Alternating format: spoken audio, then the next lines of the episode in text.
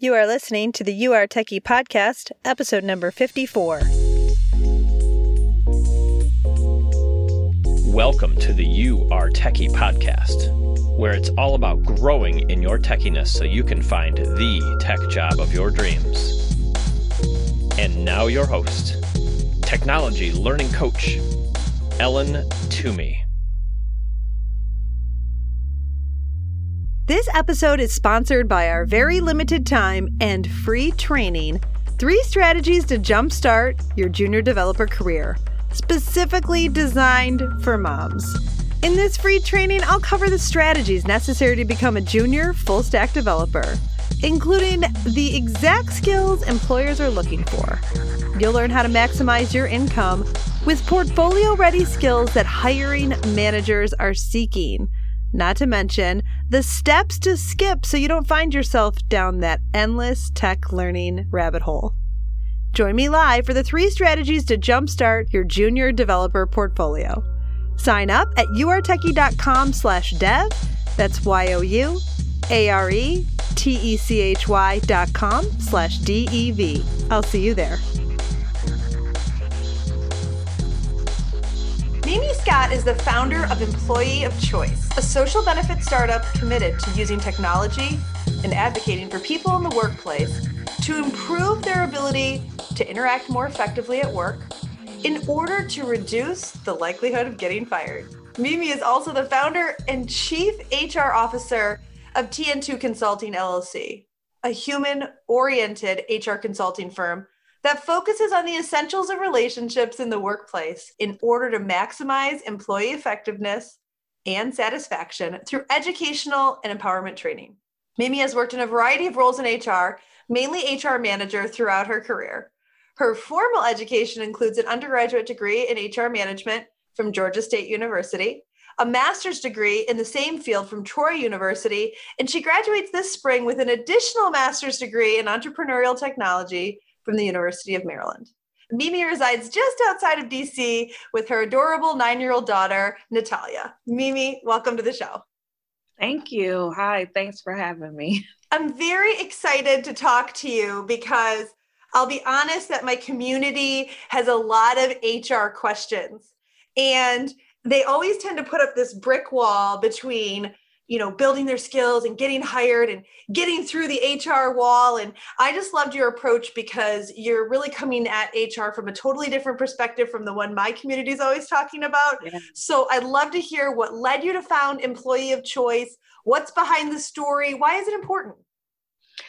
As you know, I have a an HR background and it's pretty much all I've done my whole career is human resources and as an HR professional, I just noticed that people struggle with dealing with workplace issues, that people didn't necessarily trust in human resources, and that people lack some of those interaction skills that required them to be able to deal with those issues appropriately. I spent a lot of my time kind of going against the grain, so to speak. Um, hmm. And so I, I did a lot of coaching of employees on how to deal with, you know, these issues with their managers. And as people who are in HR probably know, it's just really tough to try to balance that business partner relationship and that you know we're supposed to be risk managers and then we're also supposed to be employee advocates but it's nearly impossible to be a true employee advocate. So I just found that I had an opportunity to kind of carve a new path. Um, and build a new resource for employees um, so that they could have a true employee advocate. They could build those, you know, workplace interaction skills, including problem solving, which is a major one, so that they can feel empowered to take on those issues in the workplace um, without you know fearing losing their job it's all about either yeah. being able to uh, keep your job right or even more importantly is you know being in a comfortable healthy work environment um, and that's why I started Employee of Choice, is so that you know these are the employees of choice. These are the people the people who have the workplace interaction skills to be able to do their job those are the people that these managers want on their team. For sure. Um, yep. So that's why I um, created Employee of Choice. So, I, so I love, I love so much of that. But just to kind of dive in and, and make sure that everyone understands, because I have some personal experiences that I, I feel like I've got it. What you're really saying is that as an HR manager, there's only so much you can do. So somebody comes to you and there's a problem with the manager, you know, you want to just be all in and be their advocate. Um, but you're managing that you're managing the risk of the company and and the risk of the behavior of the manager and that's putting you in kind of this tough spot is is that kind of what you mean absolutely uh-huh. that's exactly what i'm saying it does put hr professionals in a and and i know a lot of wonderful excellent hr professionals who you know are all about fairness but I've just found that you do get put into a, a, a tough position because HR professionals don't always have the final say right. um, on what's going to happen. Like yes. we can investigate something, for example, mm-hmm. and make a recommendation of what we think should happen. But ultimately, it's the company, the leadership that determines, you know, what's going to happen after that. Mm-hmm. Yeah, that's so interesting. So really, you kind of created employee of choice out of this need that you saw that the employee needed a sole advocate that would really just benefit them and put them in a, in a position to to what? What what are you really trying to do? Okay we don't want them to get fired right. but uh it's kind of like the but i will say i think people act out of that space all the time right? They're like will this get me fired? You know when you want to yeah. do you usually to be successful you have to do kind of some risky things. You have to do and to advocate for yourself. Those are risky and in the back of our mind whether we know it or not that's what we're worried about. Yep absolutely. And, and the biggest thing with what we're doing is that we are making sure that people have kind of that inside knowledge like we're showing them behind the scenes. So ah. we know the ins and outs of human resources, specifically employee relations, which involves like any type of performance management issues, investigations into harassment, bullying, things of that nature. Um, so we've been on that side. Yeah. And we can give some greater insight to employees about, you know, where the company is going to be coming from so that they're better prepared. It almost places them at you know, somewhat of a, a more level playing field um, than they would be otherwise um, by having that inside knowledge and being able to come up with an actionable plan right. um, to, you know, work through that process um, and be successful in doing so. I love that because what you're really saying, because you can see a situation where someone's upset and it's yep. like, okay, they've been wronged in some way. Mm-hmm. Okay. Mm-hmm. They don't know does this cross? How much of a line does it cross? And then what can I do about it? Right. So often we just get angry and live with it because we don't know what the action steps are. So exactly. Yeah. And you don't have to. You don't have to just live with it. And You know, I think people get stuck on, you know, what's in the employee handbook in terms of, yeah. you know, what are the standards of conduct um, that this person could be violating.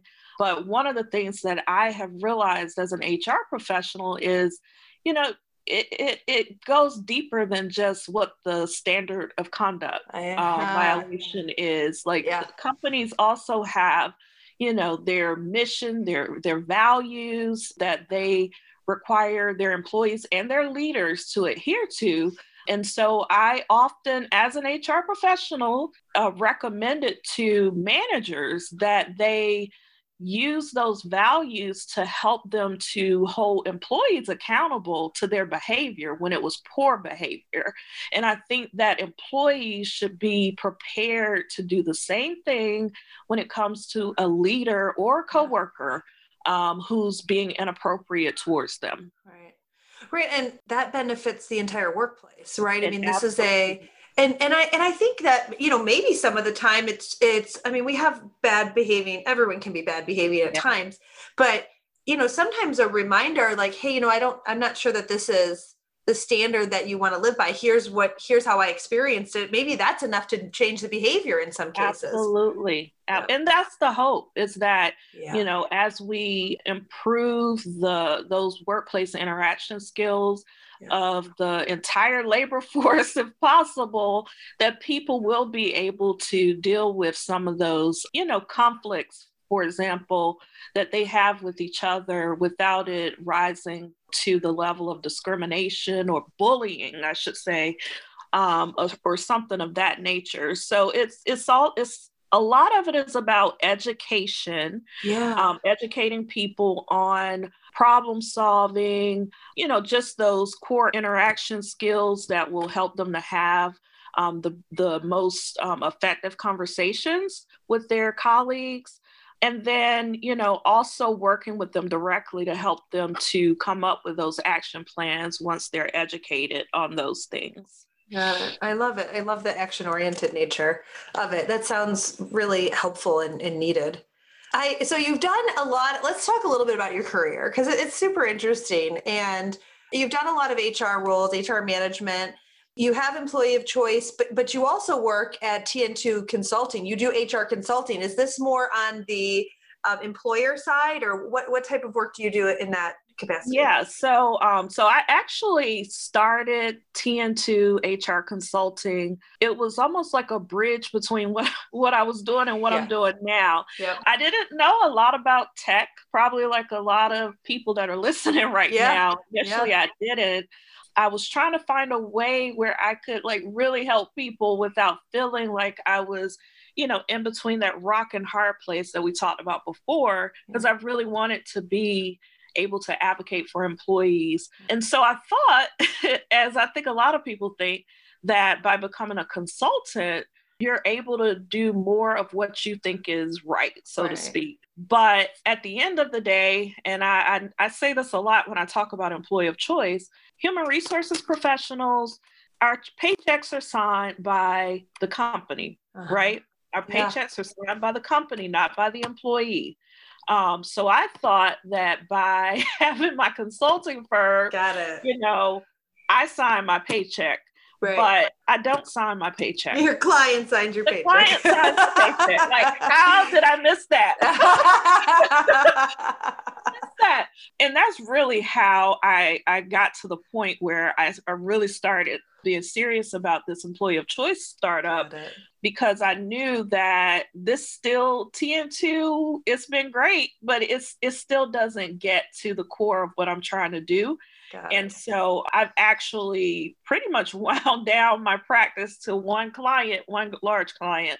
And I, my my focus is 100% on employee of choice. I feel like there there's a, a bit of a conflict when you think about it. Like if I'm if I'm going to be a true employee advocate, yeah. I feel like I should have no ties to um, any corporation. So I I don't want to be in a position where for example, the client that I'm offboarding right now, they have employees that might need employee advocacy assistance. Right. So, what would I look like advocating for them and at the same time helping the, the company to manage their human resources? Um, so, there are people who do that and do a great job at it, but my destiny is in being a true employee advocate. So, that is what my focus is going to be.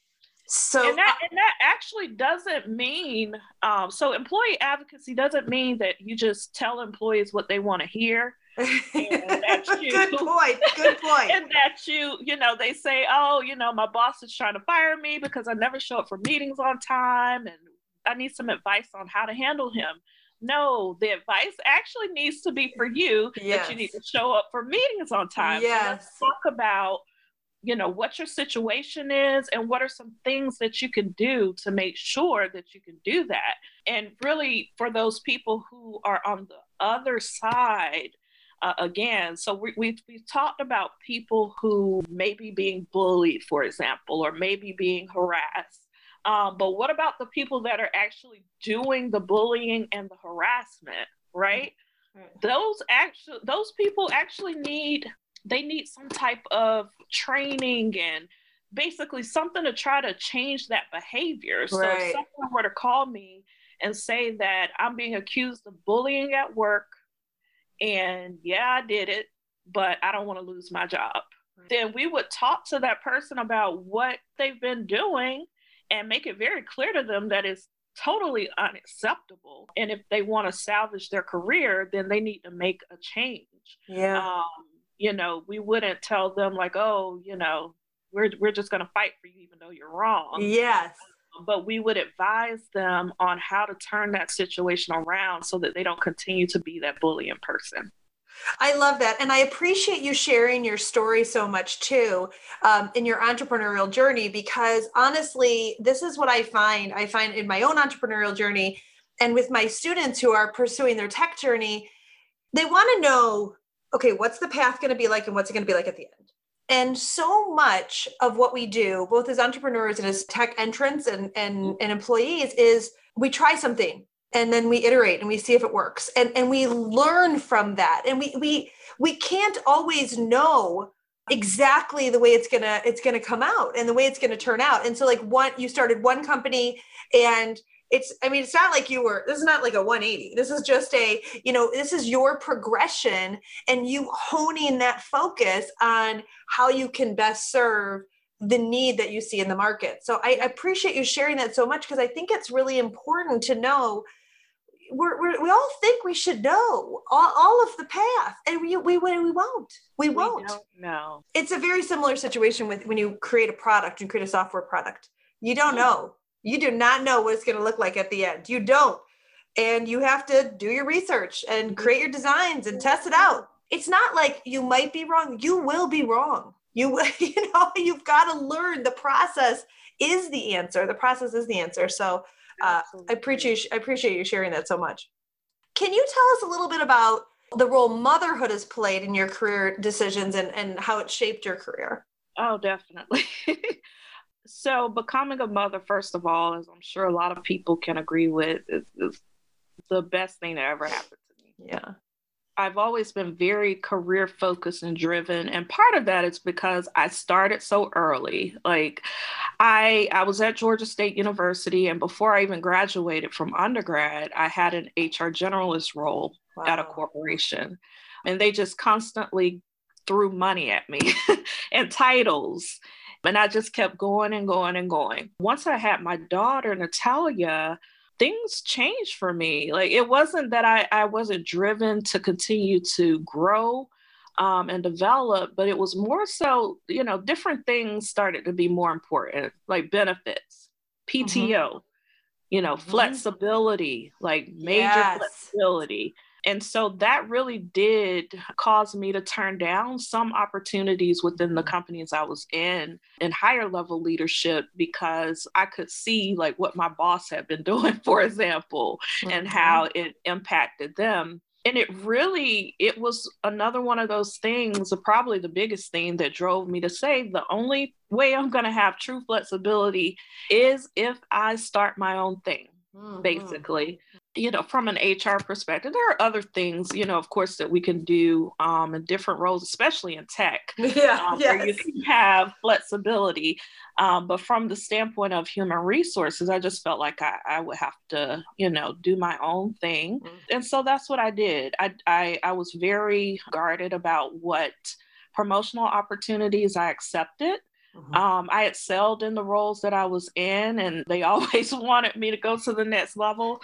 but but my my daughter is very active. First of all, she does some of everything. you know, chorus, Peabody, piano, all types of things. So I need to be there for her. And she's a little entrepreneur herself. Ooh, you know, fun. she does like she has a little uh, Natalia snack shop.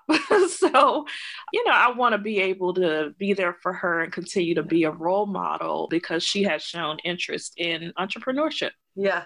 That's so fun. So my 10 year old as well they would get along. I can tell. They both are big personalities. so they, yeah, my she's she came home. She had a, a play date the other day, and they were they they have this company, and they were. She came home. Uh, she was pitching me.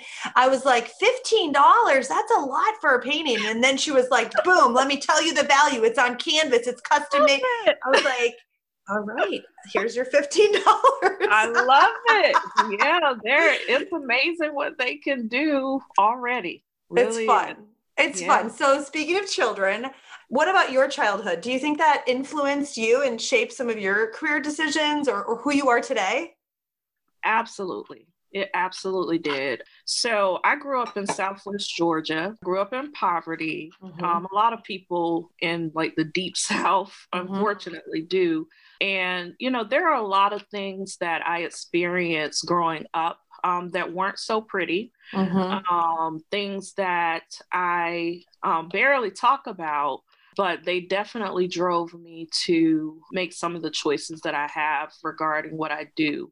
And the biggest part of it is just being a, an ear for people.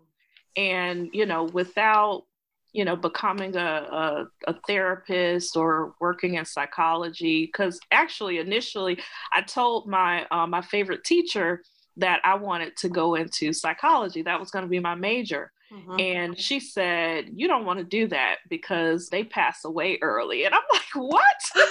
what? I've never heard that I one. Know, right? I don't know where that came from. So, uh, is there a statistic on that? Can we look that up? Okay. I, I, yeah, I never looked it up, but maybe I should. But, um, but no, I, I started um, working in human resources because it was an opportunity. I think a lot of HR people get into it it's an opportunity to help people. Right. That's what we, we all right. say that we got into it to help people. Yes. And then we get into it and it's like, okay, I'm kind of helping people, but I'm really over here trying to risk manage risk for right. this company. But yeah, I I just I went through a lot as a um, child growing up and I just really wanted to be there for people. I wanted to be an ear for people mm-hmm. and with human resources you really touch on every aspect of a person's life. Like you work mm-hmm. with them when they have a child or they adopt yes. a child. Yes. You work with them, you know, when they get married or divorced, and um, if they pass away, God forbid, or if someone in their family passes away, or when they retire yeah. happily. Um, yes. You're you're involved. So it's right. just like the that one business related profession that would allow me to kind of, you know, be for some people what I didn't necessarily have, you know, when I was growing up. That is really interesting. And did a lot of people where you were growing up um, matriculate to college or were you? No, no. Um, they didn't. so, what do you think was a differentiator for you to go to Georgia State and to really pursue, you know, a, a very successful career? The, the differentiator for me is I I use extracurricular activities uh, as kind of an escape. Yep. You know, I did everything: softball, oh, that chorus, was, yeah. cheerleading. Oh my gosh! Um, editor school newspaper. I did. I did some of everything. And a lot of those things gave me the opportunity to go different places, of course, going to different schools. And one of the organ, I was a part of an organization called um, Talent Search, and they uh, would take us on tours of college campuses. They didn't take me to Georgia State, I'll just yeah. say that. But because I was so committed to getting away yeah. from the environment that I was in. And I love my town. I do. I'm from a small town called Edison, Georgia. Uh-huh. Um, but I, I, wanted to get away. It was very small. And I think a lot of us feel like this when we're in a small town, you want to uh-huh. get away. And I wanted freedom. So I felt like Georgia State University, in addition to being in Atlanta. So it was about four hours away from my hometown, and their dorm situation was different. So it's not like other schools. You had a lot of freedom, mm-hmm. you, you, know. And um, and it was a very diverse school, and yeah. it is a very diverse school. Yeah. Um, and the school that um, my high school, which again I love very much, uh, shout out to the Cougars. Um, Go Cougars! Our school was pretty much all African American. And I just knew that that's not how the world looked. Uh-huh. And um, by going to Georgia State, I was exposed to so many you know other cultures that pretty much helped me to you know be able to deal with the the employee populations that i deal with right. now it's representative of what our workforce looks like and, and when you say that georgia state there's a lot of freedom in the dorm situation. Are they like in buildings in, in downtown Atlanta? Is it like yeah, so it's changed a little bit now. Okay. I mean, downtown Atlanta is, is, pretty much Georgia State University. Okay. Uh, but when I um, went to Georgia State, the housing was the same housing that they used for the 1996 Olympics, I believe. Mm-hmm. Um, so it was a uh, it's called it was called the Village, and I think it's owned by Georgia Tech now but yeah, it, it, there weren't, they had like RAs, so to speak, but they didn't really tell you what to do. There wasn't a curfew or anything like that. Got so it. it was just very, yeah, a lot of freedom. Could be good and bad. yeah, that sounds very different than the, the small Catholic college I went to. But yes, I I can see where and Atlanta has changed so much, right? Like that's it's completely it's a completely different town. I live I live in the Raleigh Durham area, so not oh, okay. far. But I go to Atlanta every year because my daughter plays volleyball there. So gotcha. And so yeah. and I'm always it's a it's fun and it's cool, but it, it's big. It is it a big is, city. I mean, no spread out. Very yes, spread. Yes, yes. Let's dive into first I'd like to know like specifically who needs employee of choice. Uh, tell our listeners why either they could use your services or if they know someone who could use your services. Like give, give us the pitch so that they can understand who's going to use it and how it's going to benefit them. Gotcha. You know so i basically created employee of choice for you you know for women and other underrepresented unappreciated sometimes groups of people, or of employees that need that additional support and that true advocacy. My goal with Employee of Choice is really to be a safe space for these employees to be able to discuss and bring quick resolution to their workplace issues and therefore improve their employment retention and improve how comfortable they are in the workplace. I decided to put that into the palm of your hand somehow. And the way that I ended up doing that is by creating the mobile and web application. It's mm-hmm. called MyZolve uh, Workplace Advice. You can access it on the web. Um, you can also access it on Apple and Google Play stores. Mm-hmm. And there's a free self help tool because I know it's really my goal to help as many people as possible. Mm-hmm. There are some things that people just need that yeah. I didn't want to necessarily charge them for, mm-hmm. and it's free. And you could just answer a few questions about your situation and it'll give you advice.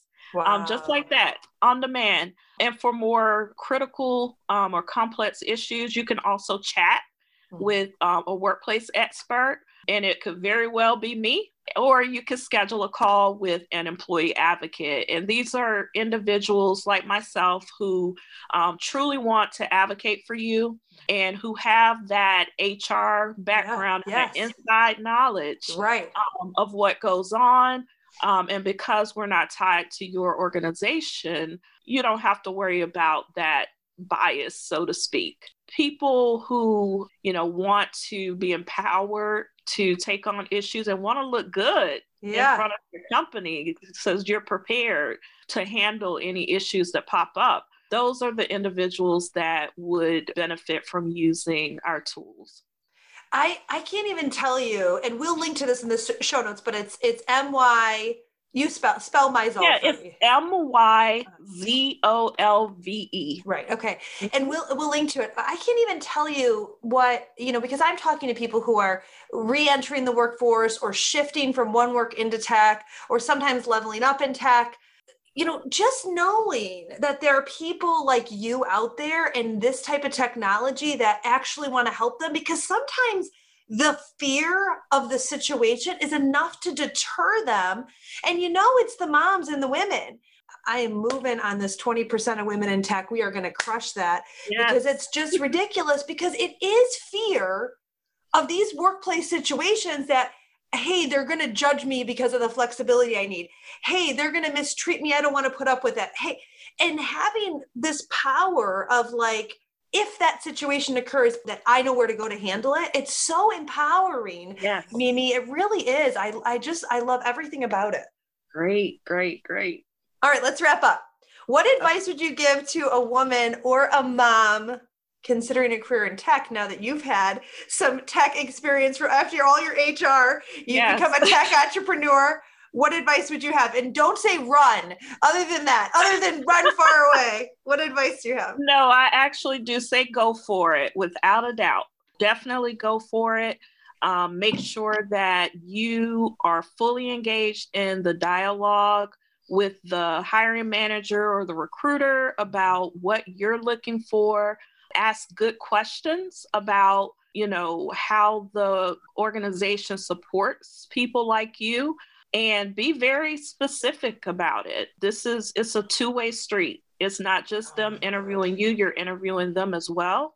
So make sure you come prepared with the questions that uh, will give you the answers that you really truly need in order to make sure it's the best place for you to be. Oh, that was excellent. I love the two way street. Meme Scott, thanks so much for joining us today. Thank you for having me. Hey, if you enjoyed listening to this podcast, you have to sign up for the You Are Techy email list. Imagine being in the tech job of your dreams. Join me to get the strategies, training, and never ending support to get hired. Sign up at youaretechy.com. That's Y O U A R E T E C H Y.com. I'll see you next time.